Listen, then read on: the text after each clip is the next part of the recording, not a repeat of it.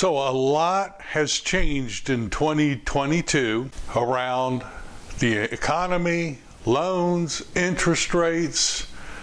But is self storage still a good investment for small investors? Let's talk about that today. My name is Mark Helm. I'm the author of Creating Wealth Through Self Storage, and I'm the creator of the self storage, the Quick Start Self Storage Boot Camp.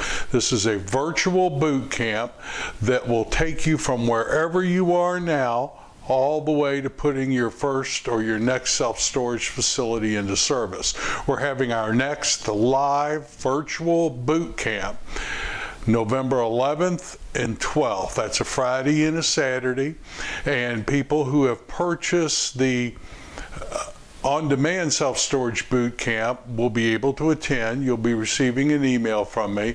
But if you've ever thought about getting into self storage business or you're jammed up on how to grow your self storage business, I assure you this boot camp can really support you. It will take, it's my four phase strategy, and it'll take you from wherever you are to the ability to put your first or your next self storage facility into service. You can find out more about it at creatingwealththroughselfstorage.com. But I get asked this a lot today. Is self storage still a good investment for small investors? Or I hear things like, I should have gotten into self storage business 20 years ago. For some reason, 20 years seems to be the number I hear a lot. So when I hear a question like, is self storage still a good investment? What I'm really hearing are a couple of other questions. One question I'm hearing uh, is, prices are so high today, can I get in? Or, oversupply, there's so much self storage out there, maybe I should have gotten in 20 years ago, 10 years ago. You make the number up. Well, let's take a look. I mean, both are valid concerns. So pick a date. Let's go with 1999. Why? Well, that's when I got in my first self storage facility. So let's take a look at what should you have gotten into self storage business in 1999. So when I purchased my first self storage facility, there there was no SBA loans for self storage. It was bank loans back then only. And many banks wouldn't loan on self storage. I cannot tell you the number of banks that said we don't loan on self storage. Or I would present it and then the, the loan officer would listen to me. I remember one bank in particular here in Louisville where I'm at, and that loan that owner of the bank actually came in and listened. He said, Look, we don't loan on specialty use products. And self storage is a specialty use product. If all your tenants moved out, shows how much he knows about storage. If all your tenants moved out, you'd be left with a building that could be used for nothing but self storage. We don't loan on that. 10 year, you know, 10 years later, I got millions of dollars of loans from that bank on self storage. But that's the way it was back in 1999. And if a bank did loan on self storage, that meant because it was a specialty use product, interest rates were usually higher. On the very first deal I did, my interest rate was 8.5%.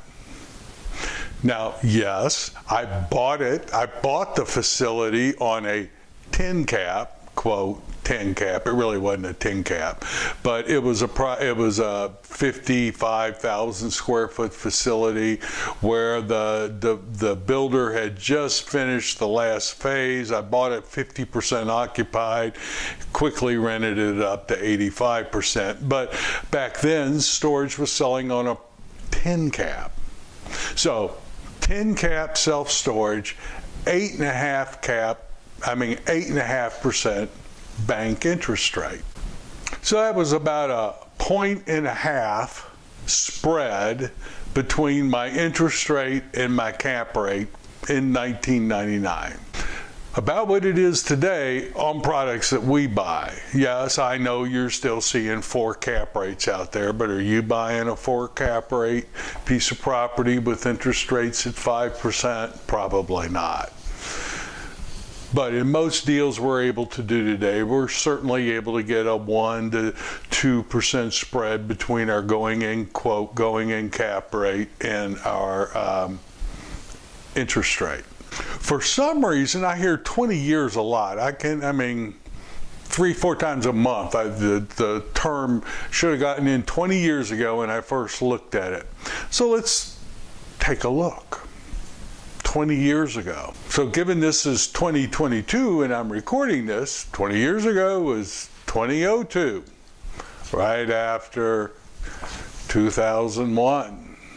You remember what happened then? Still no SBA financing. It was 2010 before SBA would loan on self storage. So we were still using bank loans back then.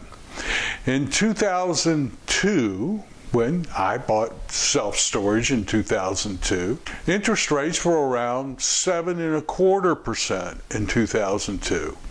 And cap rates were running eight and a half to nine percent for self storage. So there was a nice spread there. Worked well. You know, about a two, two and a half percent spread.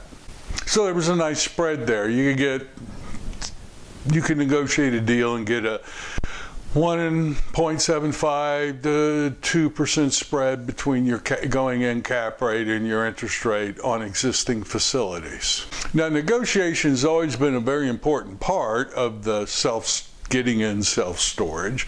And anytime you can negotiate a two to two and a half or more percent spread between your going in cap rate and your uh, interest rate on existing self storage, that's a great thing. Now, if you're doing a value add play, that becomes a little less important. What becomes more important is what is the value when you're done with your value add play and what's the length of time and the amount of risk to get there. But we're talking about existing self storage right now. So, one and a half to two percent spread 20 years ago between interest rates and cap rates.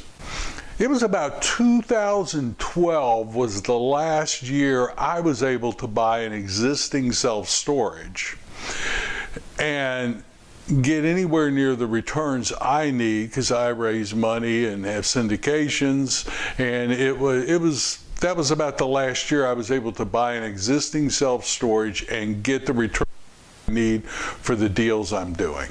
So we've been doing value add plays ever since then. Now, the second question I'm hearing when people say, is it now a good time to get in, or I should have gotten in 20 years ago, is the question about oversupply. They see so much self storage around, the thought is maybe I should have gotten in when there was less existing self storage around. Now, it's hard to be specific because, on this because self storage is such a localized product. If you're not sure what I'm talking about, look at the previous episode, episode 351. I talk about it. Literally, your customers and most self storage projects are within three, four, five miles of your self storage project or closer if it's in a larger metropolitan area, more densely populated area, that's where your customers are. So to say that self storage is overbuilt is somewhat of a meaningless statement.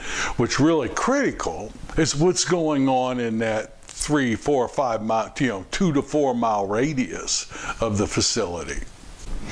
Yes, 20 years ago, there were probably less overbuilt trade areas in the country, but there's still a lot of unmet demand. And here's the thing 20 years ago, about 8% of the population was using self storage. Today, about 10% of the population uses self storage. So, a larger percentage of the population is using storage, and the population is growing.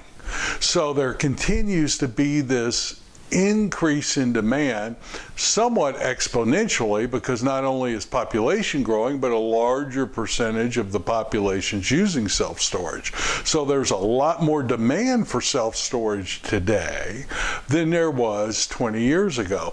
The real art today that you might have to burn calories on that you didn't 20 years ago was what is the how is the storage health in the trade area that I'm looking at? Fortunately with self-storage because it is such a localized product in other words you can point to where your customers are it's not that hard to figure out. A good feasibility report will do it you can probably estimate and get close, but always get a feasibility report, especially if you're bringing on new square footage. For the most part, you're not going to be guessing if there's unmet demand in a particular trade area that you're looking at. So even though there's a lot of more storage than there is today, there's a lot more demand, and there are still a lot of trade areas that have unmet demand for storage. So as you can see, I say self-storage is still a great investment today for the small investor because once you have a stabilized self-storage project, I've never seen a stabilized one become unprofitable. Yeah, I've seen it lose. I've seen occupancy go up and down based on what's going on in the trade area, new space coming in that trade area. But I've never seen a storage deal. I'm not saying it hadn't happened. I've just never seen it. I don't know anybody who's seen it. But I've never seen a deal go from 90% occupancy down to 50, 30, 40 or all the tenants move out, like the banker said in 1999 to me. I've just never seen it. Once you stabilize, it's a pretty boring, relatively safe asset class to be in. And your cash flows are very predictable. Why? There's just not a lot of capital improvements, steel wall, concrete floor. In many ways, today is one of the best times to get in self storage. Why? Well, there's a lot of consolidation going on in our industry. In the last five years or so, the REITs, the big institutional owners, went from 18 per, owning 18% of the square footage of self storage in our country to 30% the still the vast majority of self-storage is mom and pop facilities. Where i think the the real opportunity for small investors is to buy mom and pop facilities upgrade them make them profitable and then bring them into this century. Then when it comes time to exit you will have a product that somebody who pays top dollar will look at. A lot of opportunity over the next decade also works with construction, building storage facilities that, you know, institutional buyers would consider when it comes time to exit. So, in my humble opinion, there's a great future in self storage for the small investor. Is now a good time to get into self storage?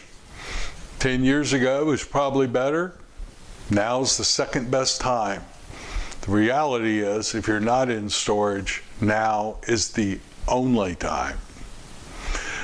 Thank you very much. My name is Mark Helm. I'm the author of Creating Wealth Through Self Storage, and I'm the creator of the Storage World Analyzer. That's the financial analysis tool we use as we analyze the self storage deals that we're thinking about putting in service. If you're using Excel, great. If not, I invite you to look at the Storage World Analyzer, storageworldanalyzer.com, or creating wealth through self storage. Click Storage World Analyzer. Thank you, and I look forward to being with you next week.